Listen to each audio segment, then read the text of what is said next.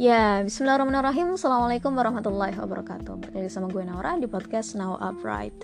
Oke, kali ini kita akan membahas tentang uh, Fenomena yang marak dibahas gitu ya Semenjak ada sebenarnya udah sering sih, udah sering gitu ya di, ta di tahun-tahun sebelum 2021 ini sering dibahas, tapi mungkin karena efek pandemi, jadi ada beberapa influencer yang mengatakan bahwasanya uh, social media toxic gitu ya? Apakah sosial media ini adalah toxic ya? Adalah uh, memberikan suatu efek yang cenderung buruk gitu ya kepada orang-orang baik uh, physically maupun uh, psikis gitu?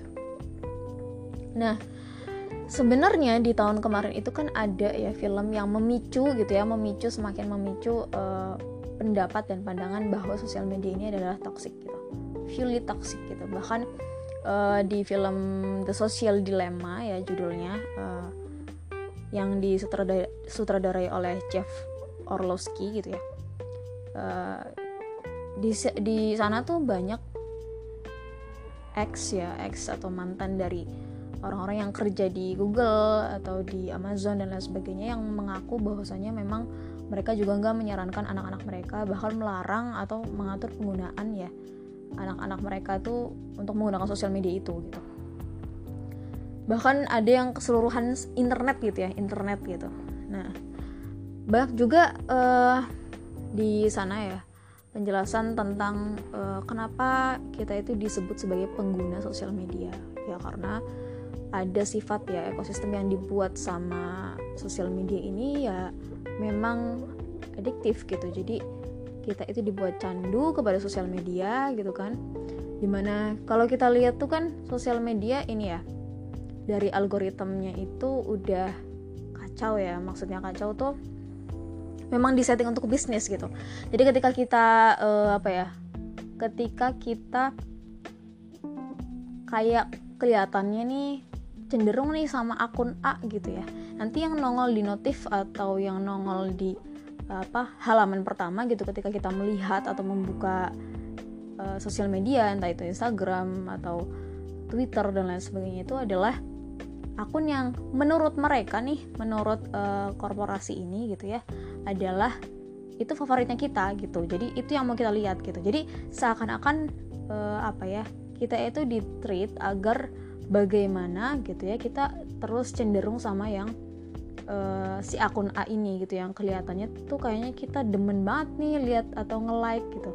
Nah, karena semua pencatatan itu dari like gitu kan, kemudian dari komen, mungkin kita ikut-ikutan komen dan lain sebagainya itu tercatat semua di sana gitu ya akhirnya yang ditampilkan ke kita ya yang itu itu terus gitu nah ini bisa jadi baik bisa jadi enggak gitu ya. Nah bisa jadi bisa jadi baiknya kenapa bisa jadi baik eh, bisa jadi enggaknya kenapa ya itu tergantung dengan kita gitu kan. Kalau kata salah satu penulis ya salah satu blogger itu sosial media itu memang mendapat uh, mendapat predikat uh, buruk gitu ya uh, dari sebagian kalangan. Bahkan Pak Nadiem Makarim itu di podcastnya Om Deddy itu sempat bilang gitu ya bahwasanya dia itu udah off sosial media itu sekitar 2 tahun dan dia merasa hidup dia itu lebih uh, apa ya powerful gitu. Dia merasa lebih berdaya sebagai manusia gitu.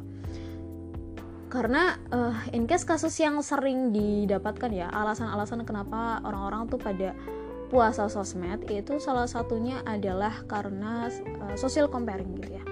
Jadi sering me, apa mengkomparasikan gitu ya.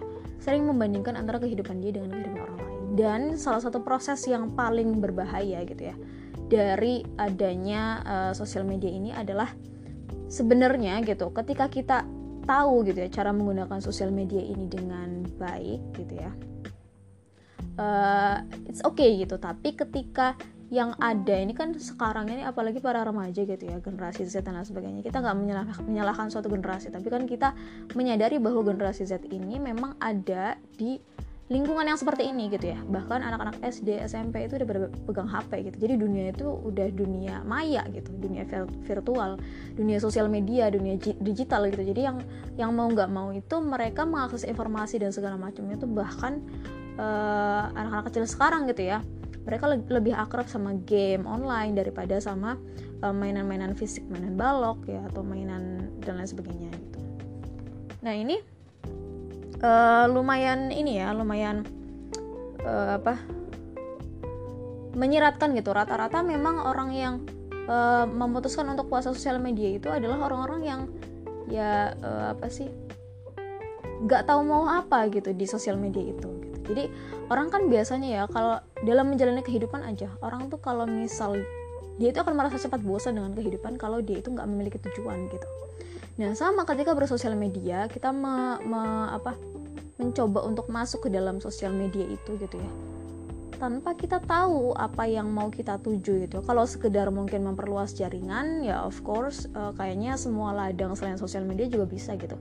Kita bisa aja uh, apa sering-sering silaturahmi ke teman-teman kita gitu kan secara offline gitu. Tapi uh, ini kan seakan-akan gitu ya ekosistem media dan dunia dunia kita sekarang nowadays gitu ya menuntut kita untuk uh, koneksi itu seakan-akan hanya ada di sosial media gitu.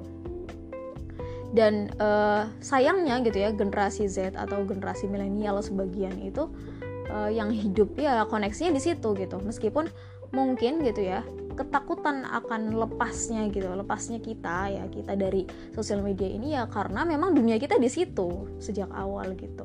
Jadi mungkin kalau orang-orang seumuran Panade Makarim mungkin bisa gitu uh, apa melepas gitu kemudian berkumpul dengan teman-teman yang uh, values-nya itu tinggi gitu kan. Berkumpul dengan sahabat-sahabat deket aja gitu kan. Nah, tapi untuk teman-teman yang generasi Z dan milenial ini kan mungkin susah gitu ya. Ya mungkin orang-orang yang uh, apa berprinsip ya berprinsip sama seperti generasi baby boomers atau generasi sebelum generasi milenial ya. Itu mungkin uh, gampang gitu. Masih banyak orang-orang yang uh, gak peduli sama sosial media gitu. Tapi kalau kita masuk generasi kita nih gitu generasi milenial generasi Z gitu apa segampang itu buat puasa sosial media gitu? Apalagi sampai 2 tahun gitu. Itu. Di mana organisasi dan lain sebagainya apalagi pandemi kayak gini itu semuanya adalah berbasis berbasis daring gitu ya jadi kita nggak bisa uh, kalau menurut gue ya menurut gue eh, nggak uh, tahu menurut lo gimana. Kita nggak bisa bilang purely uh, yang namanya sosial media ini toxic. Nggak bisa menurut gue ya. Karena kehilangan jaringan ini gitu ya mungkin gak dirasakan sama orang-orang yang udah berumur gitu. Tapi dirasakan sama orang-orang yang generasinya tuh sekarang gitu. Yang dari dia bayi aja mungkin nih dia udah disodorin namanya sosmed gitu bahkan bayi-bayi yang ada sekarang deh ya. Nah, Kiano gitu kan Rafathar gitu. Nah mereka tuh di branding personalnya ya. Dan ini bahkan masuk loh ke bahasan parenting gitu.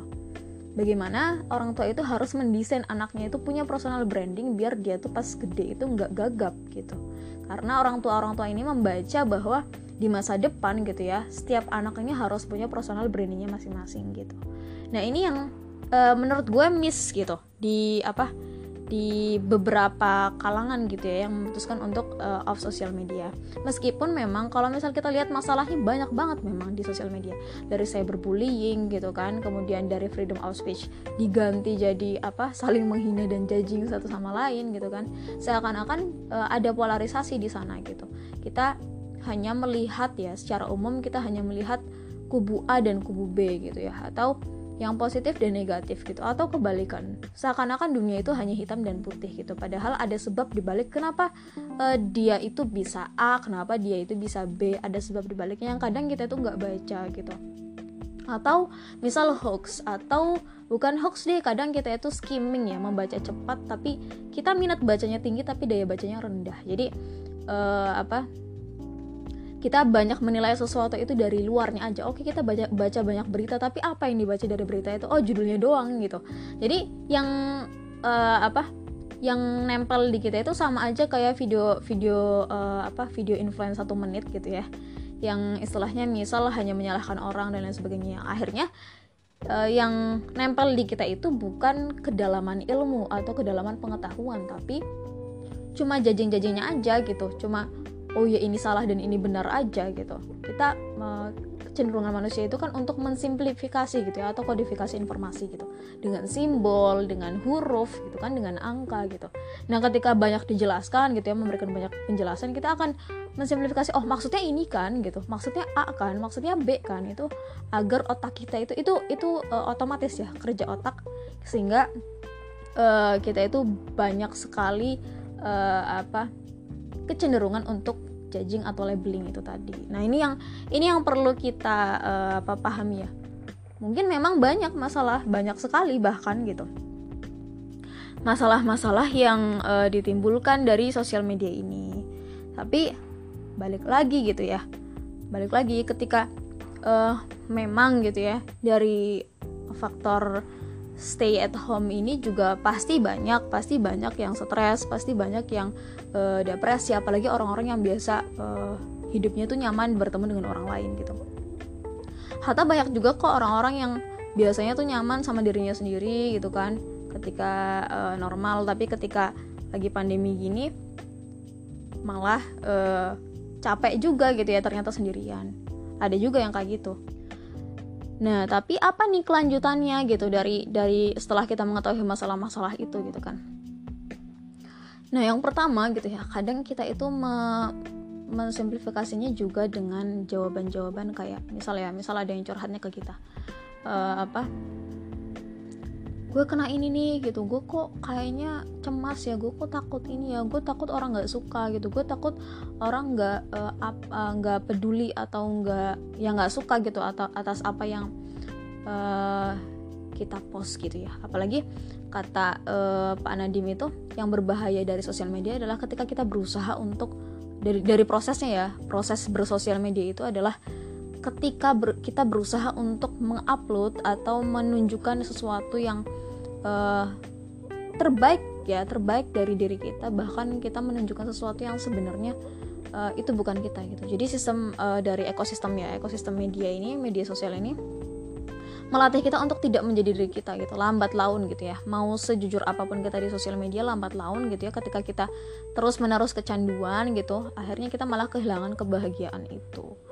Nah ini yang uh, menurut Panadim itu uh, berbahaya gitu dari sosial media gitu ya ketika kita kehilangan diri kita gitu bahkan kita tidak mengenali diri kita. Nah uh, banyak juga gitu ya ketika ada orang curhat tadi nyambung yang tadi orang curhat gitu tentang uh, apa gangguan mental gitu gangguan kejiwaan dan lain sebagainya itu uh, sebenarnya wajar kan ya orang tuh kena gangguan jiwa itu sebenarnya wajar bukan berarti gila tapi uh, orang ketika merasakan kecewa, merasakan kesedihan atau depresi atau stres itu biasa sebenarnya gitu ya. Hanya ketika uh, itu lambat laun uh, apa ya terus menerus terjadi gitu, rutin terjadi atau berkepanjangan gitu ya. Itu yang berbahaya gitu ya. Ketika uh, kita sudah uh, loss of control gitu ya, loss control gitu, kita sudah uh, apa tidak bisa mengontrol diri kita lagi itu yang itu yang berbahaya gitu ya bahkan sampai kadang kita itu melakukan hal-hal yang ekstrim. Nah efek dari sosial media ini kan juga salah satunya adalah radikalisasi ya di mana radikalisasi ini maksudnya bukan berarti uh, gue nggak membahas suatu agama pun di sini Islam gitu ya. Gue anak komunikasi penyiaran Islam. Hanya uh, ada loh ternyata efek dari sosial media ini yang ya tadi karena cuma informasi yang didapat cuma setengah-setengah akhirnya blaming akhirnya judging gitu kan. Yang ini akhirnya uh, menangkap sinyal bahwasanya oh jihad tuh hanya jihad perang gitu uh, maka uh, banyak yang ngebom dan lain sebagainya. Itu kan juga salah satu efek dari sosial media gitu. Nah uh, sebab itu sebab itu kita juga kadang tuh nggak apa ya nggak aware sama isu ini ya. Karena memang sebenarnya kalau kita mengikuti uh, apa ya kita belajar belajar uh, apa secara menyeluruh ya maksudnya tentang isu ini secara khusus gitu itu memang uh, nggak akan jadi masalah gitu ya. Tapi ketika kita tuh kadang kita tuh kadang takut atau uh, sedih ya atau marah itu karena ketidaktahuan kita gitu. Karena sesuatu yang belum jelas. Kan diri itu kan butuh kepastian ya. Kebahagiaan itu kan biasanya uh, datang dari yang namanya kepastian. Kepastian ini kan ada karena ketahuan gitu ya lawan dari ketidaktahuan gitu. Nah maka kadang ya itu ketidaktahuan ini yang membuat kita itu menjadi uh, resah gitu ya. Resah itu kita nggak tahu kita ngerasain apa tuh kita nggak tahu gitu gitu ya. Nah uh, nah kadang ketika merasa resah ini gitu ya apalagi untuk uh, kalangan uh, agamis ya biasanya uh, yang kita lontarkan itu adalah kurang wudhu kali gitu ya atau mukanya kusem gitu. Kurang uh, apa kurang zikir dan lain sebagainya. Memang memang Allah mengatakan ala bidzikrillah tatmainnul qulub gitu kan. Dan ini bener sebenarnya bener gak salah gitu tapi uh, ada hal-hal uh, gitu ya yang uh, secara jamak gitu ya di Indonesia itu nggak bisa melulu melalui pendekatan yang seperti itu gitu kalau kata uh, Syahid Muhammad itu kenapa tidak kita berdakwah itu dengan uh, apa cara yang lebih apa ya inklusif gitu. Gitu ya. Misalnya dengan penggunaan istilah-istilah yang tidak terlalu uh, Arab gitu ya atau tidak terlalu ini. Meskipun kita ya mengarahkan itu tadi pelan-pelan hingga akhirnya kita bisa mencintai bahasa Arab gitu ya. Uh, kemudian uh, belajar Islam dengan uh, cara yang baik ya maksudnya yang sesuai dengan ini sesuai dengan uh, syariat. Maksudnya tidak seenaknya gitu kan. Nah tapi kan untuk menarik gitu ya untuk menarik uh, seseorang itu apalagi ketika uh, apa coba rasanya gitu ya ketika kita itu merasakan suatu kesedihan kemudian dibilang sama teman kita ah lu kurang iman gitu kan. Lu uh, apa kurang zikir lu kurang wudhu dan lain sebagainya. Itu akan merasa dihakimi pasti gitu ya. Dan sebenarnya yang dibutuhkan orang-orang yang sedang dalam kesedihan atau terganggu kejiwaannya adalah ya pelukan uh, dan lain sebagainya gitu. Nah sedangkan gitu ya kadang kalau misal ada orang-orang yang menganggap ya memang perlu langsung ke psikolog perlu gitu. Tapi ada tahapannya ternyata gitu ya. Jadi sebelum ke psikolog kita harus ke konselor gitu. Jangan sampai kita uh, apa self diagnose ya dengan searching searching sendiri gitu. Cari tahu sendiri apalagi dengan uh, informasi informasi yang bejibun gitu ya. Yang kita nggak tahu nih bener apa enggaknya. Kan tadi juga media ini kan jadi sumber hoax kan gitu.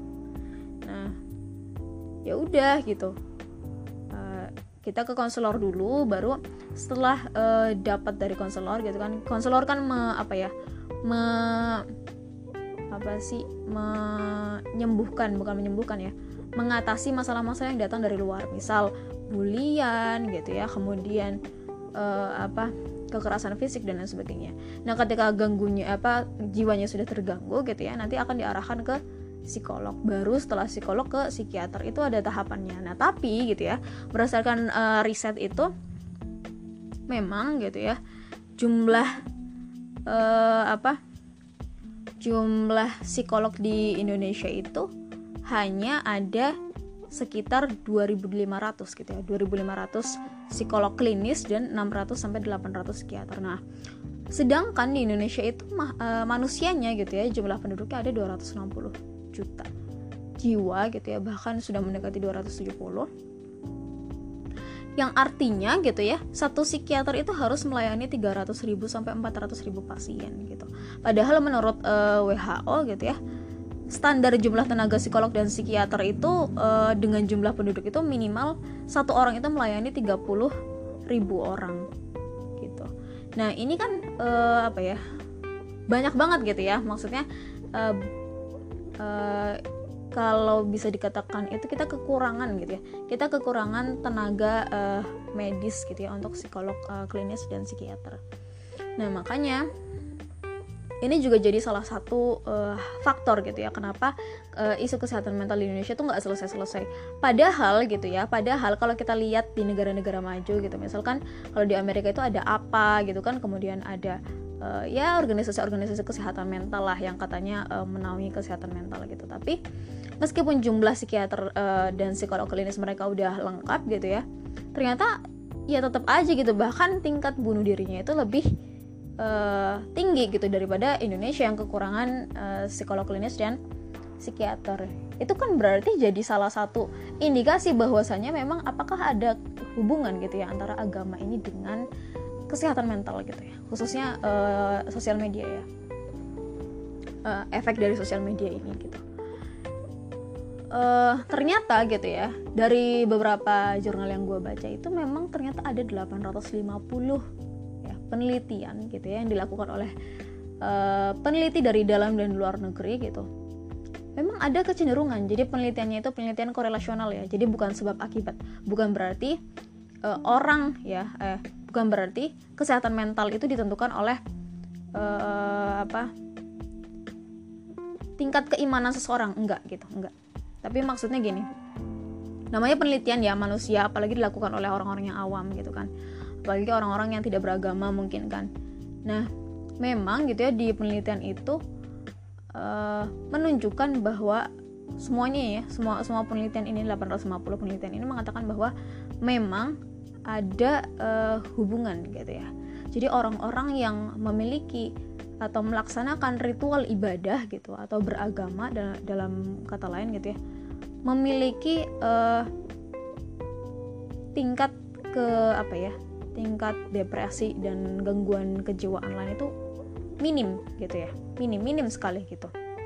Jadi rata-rata orang yang beragama gitu ya ini agama apa aja nih ya? Agama besar ya bukan cuma Islam itu memang uh, minim gitu untuk me memiliki kecenderungan untuk gangguan jiwa itu minim gitu. Nah dari penelitian ini meskipun tidak dikatakan bahwa uh, penelitian ini sebab akibat gitu ya, sebab akibat dalam kata lain uh, bukan berarti orang yang uh, apa terus menerus melakukan ritual itu akan meningkatkan uh, apa kebahagiaan dan lain sebagainya bukan berarti seperti itu tapi penelitian ini menunjukkan adanya korelasi gitu adanya hubungan yang mana hubungan ini bisa menjadi sebab akibat bisa juga tidak gitu. Tapi bukan berarti gitu ya stigma-stigma yang beredar di masyarakat misal uh, kurang iman dan lain sebagainya itu uh, pantas diajukan atau pantas diberlakukan gitu ya uh, teori labeling dan sebagainya gitu. Tapi perlu disadari gitu ya bahwa uh, apa sistem tabu gitu ya yang dibawa oleh agama gitu kan yang membudaya gitu kan membudaya dari ya apa di masyarakat gitu kan itu menjadi uh, salah satu indikasi juga gitu bahwa memang orang-orang dari zaman dulu itu menganggap nilai baik dan buruk gitu ya boleh dan tidak pun dalam bersosial media gitu etika dan attitude-nya seperti apa itu akan sangat berpengaruh gitu uh, ke dalam uh, siklus kehidupan manusia itu sendiri gitu ya. Jadi adanya agama ini adalah sebagai uh, pemegang ya atau bukan pemegang ya pedoman gitu the way of life gitu jadi ketika agamanya ini nggak berubah gitu kan punya uh, apa salah satu sebabnya ya kenapa orang-orang yang beragama itu memiliki uh, tidak memiliki atau uh, memiliki kecenderungan yang kecil untuk gangguan jiwa adalah karena memang dalam agama itu kan ada tips ya bukan tips uh, solusi gitu dari bagaimana manusia ini menghadapi kesulitan-kesulitan dalam hidup gitu. Jadi orang-orang yang beragama ini optimisnya tinggi gitu rasa optimisnya tinggi dia tahu apa yang harus dilakukan ketika menghadapi kasus A menghadapi kejadian B atau mengalami tragedi C gitu. Nah uh, ini ini yang nggak dimiliki sama teori-teori uh, psikologi lain gitu ya. Teori-teori psikologi lain itu kan hanya me, uh, apa meringkas ya secara umum dan sumbernya itu kita nggak tahu apa gitu. Hanya penalaran akal saja gitu ya. Tapi agama ini ada uh, sesuatu yang menjamin gitu ya. Kita bergantung kepada sesuatu yang metafisik. Nah ini yang uh, jadi apa jadi catatan gitu ya jadi catatan. Kenapa orang-orang yang beragama cenderung untuk uh, lebih sedikit kena gangguan mental ya gangguan kejiwaan gitu. Nah ini uh, apa salah satu penelitiannya itu ada uh, dari namanya tuh Bonelli ya, Klinik sama Rosemarin gitu ya. Tentang uh, religious and spiritual factors in depression.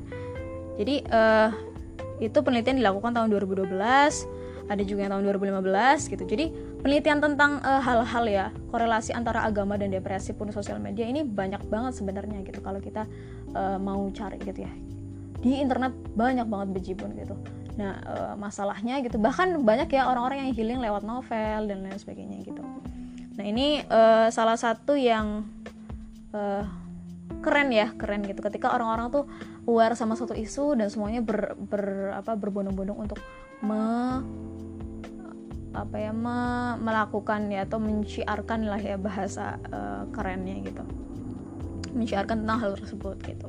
Nah ini ada salah uh, alah ad, ada salah satu buset ada salah satu ada salah satu ya ada salah satu uh, apa tokoh gitu ya tokoh atau ahli apa nih namanya ahli kesehatan mental gitu ya.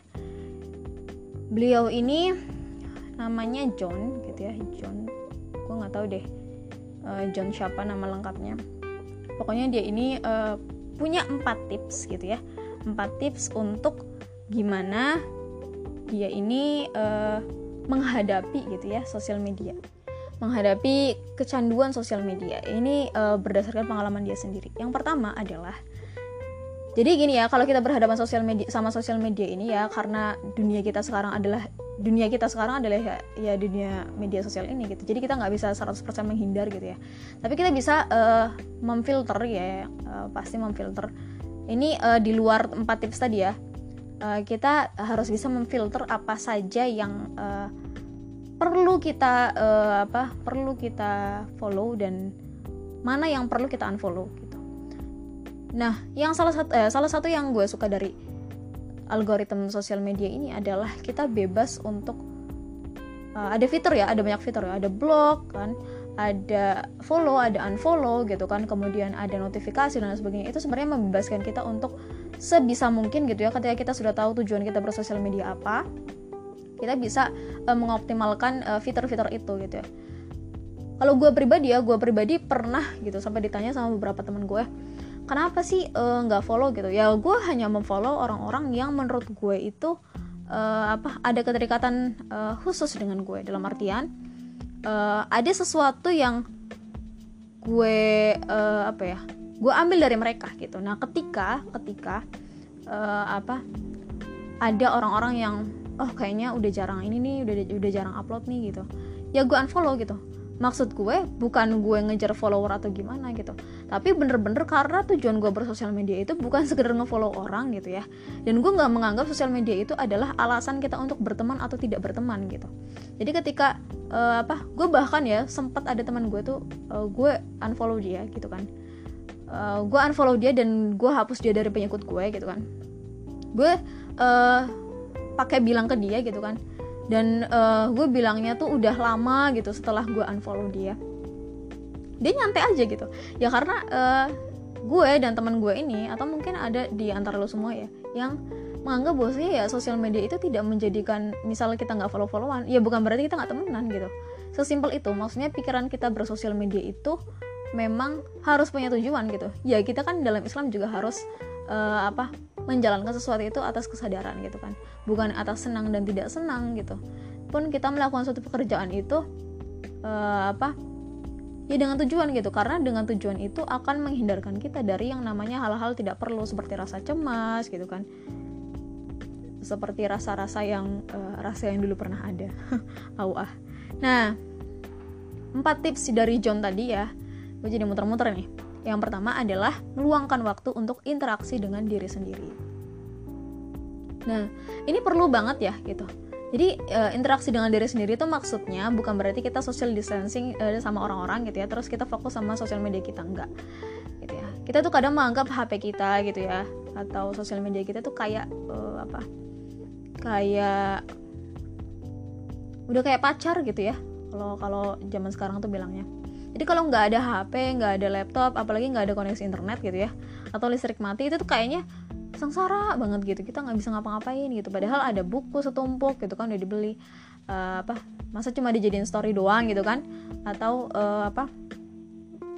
Ya hal-hal lain lah. Mungkin teman-teman di sini juga ada yang pernah ngerasain gitu ya pernah ngerasain gimana kecanduan sama teknologi eh bukan teknologi kecanduan sama sosial media terus pas nggak ada akses ke sana kita kayak buntu aja gitu nggak nggak tahu mau ngapain gitu. Nah ini karena kita tidak uh, atau belum terbiasa untuk uh, memberikan waktu gitu ya untuk interaksi dengan diri sendiri. Dalam artian berdua dengan diri sendiri. Diem aja gitu kadang uh, kalau gue ya gue pribadi itu uh, interaksi dengan diri sendirinya itu pas gue baca al-masurat jadi uh, kalau al-masurat itu kan uh, ini ya kalau pas semenjak sosial apa stay at home gitu kan kita kan kadang di rumah nggak ada orang dan lain sebagainya gitu kan. Nah kadang biar nggak ngantuk biar nggak ini gue setel aja tuh uh, apa alma surat dari YouTube terus gue berdua sama si apa suara dari YouTube itu buat buat alma suratan gitu. Jadi uh, kadang gitu ya kita lemah ketika kita sendirian gitu. Tapi kadang kita memang perlu untuk sendirian karena apa? Uh, kadang justru orang lain yang bisa membaca kita sedangkan kita nggak bisa baca diri kita sendiri gitu ya. Apalagi ketika uh, sosial media itu sudah menjadi kehidupan dari diri kita ya. Kalau kata Pak Nadim tadi uh, ada orang-orang yang memang ya tanpa tujuan gitu kan ke sosial media hanya menjadikan sosial media itu adalah a stage gitu ya hanya menjadikan sosial media itu sebagai panggung. Dan banyak orang yang seperti itu gitu. Tapi menurut gue nggak nggak gitu gitu. Sosial media itu bukan bukan semata panggung. Memang kita harus menunjukkan hal-hal yang baik gitu ya. Tapi ketika yang kita tunjukkan itu adalah masih dalam batas wajar gitu kan. Kita nggak apa nge-share dan dan uh, apa nge-share sesuatu yang apa palsu ya. Palsu dari diri kita itu uh, apa masih aman lah menurut gue gitu selama kita masih bisa meluangkan waktu untuk interaksi dengan diri sendiri itu tadi gitu ya. Nah yang kedua mengurangi interaksi dengan orang lain gitu ya. Jadi uh, orang lain ini maksudnya yang ada di sosmed ya gitu. Jadi kita meluangkan waktu untuk nggak buka sosmed gitu. Misal diatur waktunya jam 8 pagi gitu ya jam 8 pagi baru boleh buka sosmed misal gitu. Tapi dari subuh gitu kan atau dari jam-jam tahajud sampai uh, sebelum jam 8 itu kita off dulu. Misalnya kita bisa tilawah dulu kita bisa tadabur dulu atau kita bisa dengar dengar kajian dulu atau baca al-masalah dulu dan lain sebagainya gitu. Nah uh, selanjutnya yang ketiga adalah mengisi waktu luang dengan hiburan yang mendalam gitu ya. Hiburan yang mendalam ini maksudnya apa? Nah, menurut Pak John ini ada dua gitu ya, ada dua jenis informasi atau hiburan yang ada di sosial media sekarang. Yang pertama adalah yang ada di permukaan gitu ya. Yang ada di permukaan ini maksudnya uh, ya udah berita-berita yang penting nggak penting gitu sebenarnya. Yang ada uh, hal-hal yang mendalam kayak misal kita baca jurnal atau kita baca uh, satu hal yang sedikit kita menerima informasi yang sedikit. Maksudnya uh, misal ya hanya satu berita gitu. Misal tentang uh, apa pendudukan uh, apa Israel di Palestina atau tentang visa Israel misalnya. Nah kita perdalam itu satu itu gitu. Kita kita nggak baca nggak baca berita tentang misal Habib Rizik dan lain sebagainya. Atau misal kebalikannya kita baca tentang Habib Rizik, tapi kita baca kronologisnya dan lain sebagainya, terus kita teliti, kita telaah dan lain sebagainya. Itu itu adalah suatu uh, apa ya? uh, hiburan gitu ya untuk mengisi waktu lubang dengan uh, mendalam gitu ya hiburan yang mendalam itu maksudnya ketika kita mendapatkan suatu info atau suatu hal itu kita bisa uh, membahas itu atau melilisik itu secara mendalam sehingga itu tuh mengakar di kita. Atau misal ada skill ya kita nonton video uh, apa memasak gitu. Nah habis dari sana kita uh, rajin uh, apa setiap waktu luang itu kita uh, lihat video tutorial masak terus kita praktekkan gitu. Nah itu contoh hiburan-hiburan yang mendalam gitu. Jadi ada aplikasinya atau ada efeknya nih ke kehidupan atau cara berpikir kita. Nah yang keempat nih yang terakhir adalah menjaga perhatian hanya untuk hal-hal yang penting nah ini uh, penting banget ya gitu. Penting banget gitu. Jadi menjaga perhatian hanya untuk hal-hal yang penting ini ya kita benar-benar seperlunya bersosial media itu gitu. bersosial media pun berhubungan sama orang secara offline ya. Kita benar-benar uh, sepentingnya aja gitu. Sepentingnya ini maksudnya uh, kita tetap uh, peduli sama peduli sama hal-hal yang sifatnya candaan gitu kan. Tapi uh, dunia kita itu bukan dunia yang receh men gitu. Kayak kita beragama aja kan kita diminta untuk bersungguh-sungguh. Setelah kamu selesai dalam suatu urusan maka bersungguhlah kamu bersungguh-sungguhlah kamu dalam urusan yang lain. Nah ini juga uh, salah satu yang uh, apa ya sifat yang dibawa sama agama gitu. Jadi gimana agama ini bisa uh, apa healing gitu ya healing bahkan mempersiapkan ya preventif gitu ya. Jadi sebelum orang-orang memiliki gangguan mental gitu ya atau gangguan kejiwaan orang-orang ini sudah dipersiapkan untuk bagaimana memiliki uh, rasa optimis dan bagaimana menghadapi situasi-situasi yang sulit gitu ya di dalam hidup. Gitu. Jadi kurang lebihnya itu aja gitu ya. Kesimpulan dari gue mungkin uh, memang agama itu tidak menjadi sebab utama gitu ya. Sebab utama dalam uh, dalam uh, tekstual gitu enggak gitu ya. Bukan berarti orang yang uh, ritual ibadahnya selangit gitu ya selangit dalam artian banyak gitu sering melakukan ibadah ini. Tahajudnya jalan duhanya jalan dan lain sebagainya kemudian menjadikan orang itu bisa uh, berperilaku atau memiliki ketenangan jiwa dan lain sebagainya. Tapi Allah sudah katakan ala bidzikrillah tatmainnul qulub gitu ya dan itu janji Allah gitu ya. Jadi buat teman-teman gue kalau misal gitu ya dari kalian ada yang merasakan kegelisahan gitu ya semenjak pandemi gitu kan atau bahkan dari kalian kecil ya ada masalah-masalah yang luka pengasuhan dan lain sebagainya itu uh, apa nggak apa-apa datang aja ke konselor ke psikolog atau ke psikiater gitu kan. Kemudian uh, tetap perbarui yang namanya uh, kita upgrade keimanan kita agar kita bisa tadi menjadi sebaik-baik hamba yang uh, apa Allah ridhoi. Kurang lebihnya itu aja. Mohon maaf kalau ada uh, salah-salah gitu ya. Kalau misal ada kritik dan uh, pertanyaan silahkan uh, eh, DM gue di @nora_nazif ataupun nomor WA gue bagi yang punya. Kurang lebihnya itu aja. Wassalamualaikum warahmatullahi wabarakatuh. Bye.